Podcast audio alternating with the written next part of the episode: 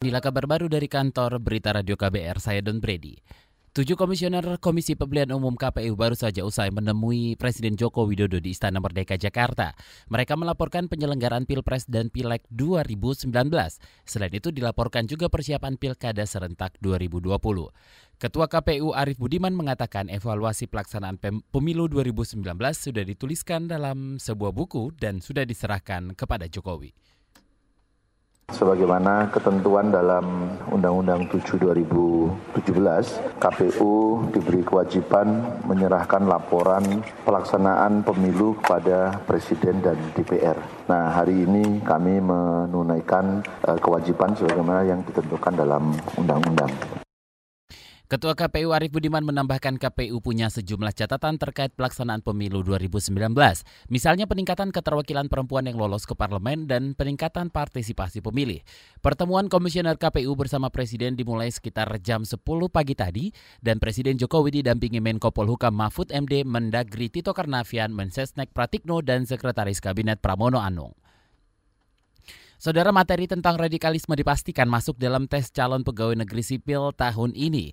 Juru bicara Badan Kepegawaian Negara BKN Pariono menyatakan penambahan materi seleksi itu bertujuan mencegah aparatur sipil negara terpapar radikalisme. Jadi namanya PNS itu kan harus bahwa dia harus terbebas dari paham radikalisme. Oleh karena itu sebelum masuk mereka juga harus ada ujiannya, materinya tes wawasan kebangsaan. Dan menurut informasi di dalam wawasan kebangsaan kan dibagi-bagi menjadi beberapa itu. Nah itu di, di bela negaranya. Juru bicara BKN Pariono menambahkan saat ini sistem untuk penyeleksian CPNS juga terus dimatangkan. Seleksi kompetensi dasar akan menggunakan sistem berbasis komputer. Pariono mengimbau para peserta seleksi memanfaatkan simulasi sistem yang tersedia. Pendaftaran seleksi CPNS 2019 hari ini memang sudah mulai dibuka. Atap sekolah dasar negeri Gentong Pasuruan Jawa Timur yang ambruk pada pekan lalu memaksa sementara ratusan siswa belajar di pondok pesantren Al Gofuria tak jauh tempat dari tempat sekolah mereka. Dengan beralaskan terpal dan karet, siswa kelas 1 sampai dengan kelas 6 mengikuti materi pemulihan trauma dari Dinas Pendidikan setempat. Kepala Bidang Tenaga Pendidik Dinas Pendidikan Pasuruan Amin Jafar memimpin kegiatan sambil mengajak para siswa bernyanyi. Kegiatan itu juga menghadirkan satu robot manusia untuk memberi kesan menyenangkan bagi, bagi siswa. Sebelumnya dua orang meninggal yaitu satu siswa dan guru serta belasan siswa lainnya luka-luka akibat ambruknya atap di SDN Gentong Gading Rejo Pasuruan pada Selasa pagi pekan kemarin. Atap gedung sekolah yang ambruk berada di bagian depan dan menghantam empat kelas sekaligus. Saudara Majelis Ulama Indonesia Jawa Timur dikritik karena mengeluarkan imbauan supaya para pejabat tidak memakai salam pembuka semua agama.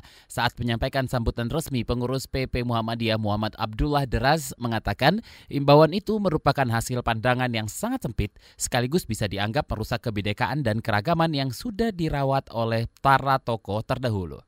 Saya katakan itu opini yang sangat sempit ya, pandangan yang sangat sempit yang mengkerangkeng ucapan salam pembuka itu sebagai katakanlah doa dalam perspektif Islam gitu ya. Padahal kan sebetulnya kita berdoa itu kan bukan hanya untuk diri kita, keluarga kita, umat kita misalnya, tapi juga bangsa kan, bangsa dan negara kita. Bangsa kalau bicara bangsa ya Indonesia itu ya penuh dengan keragaman gitu. Itu tadi pengurus pusat Muhammadiyah Abdullah Daraz. Sebelumnya surat imbauan yang kontroversial itu sudah ditandatangani Ketua MUI Jawa Timur Abdus Somad Buhori. Menurutnya seorang muslim dilarang mengucap salam agama lain karena akan merusak akidah atau keimanan. Demikian kabar baru dari kantor Berita Radio KBR. Saya Don Brady.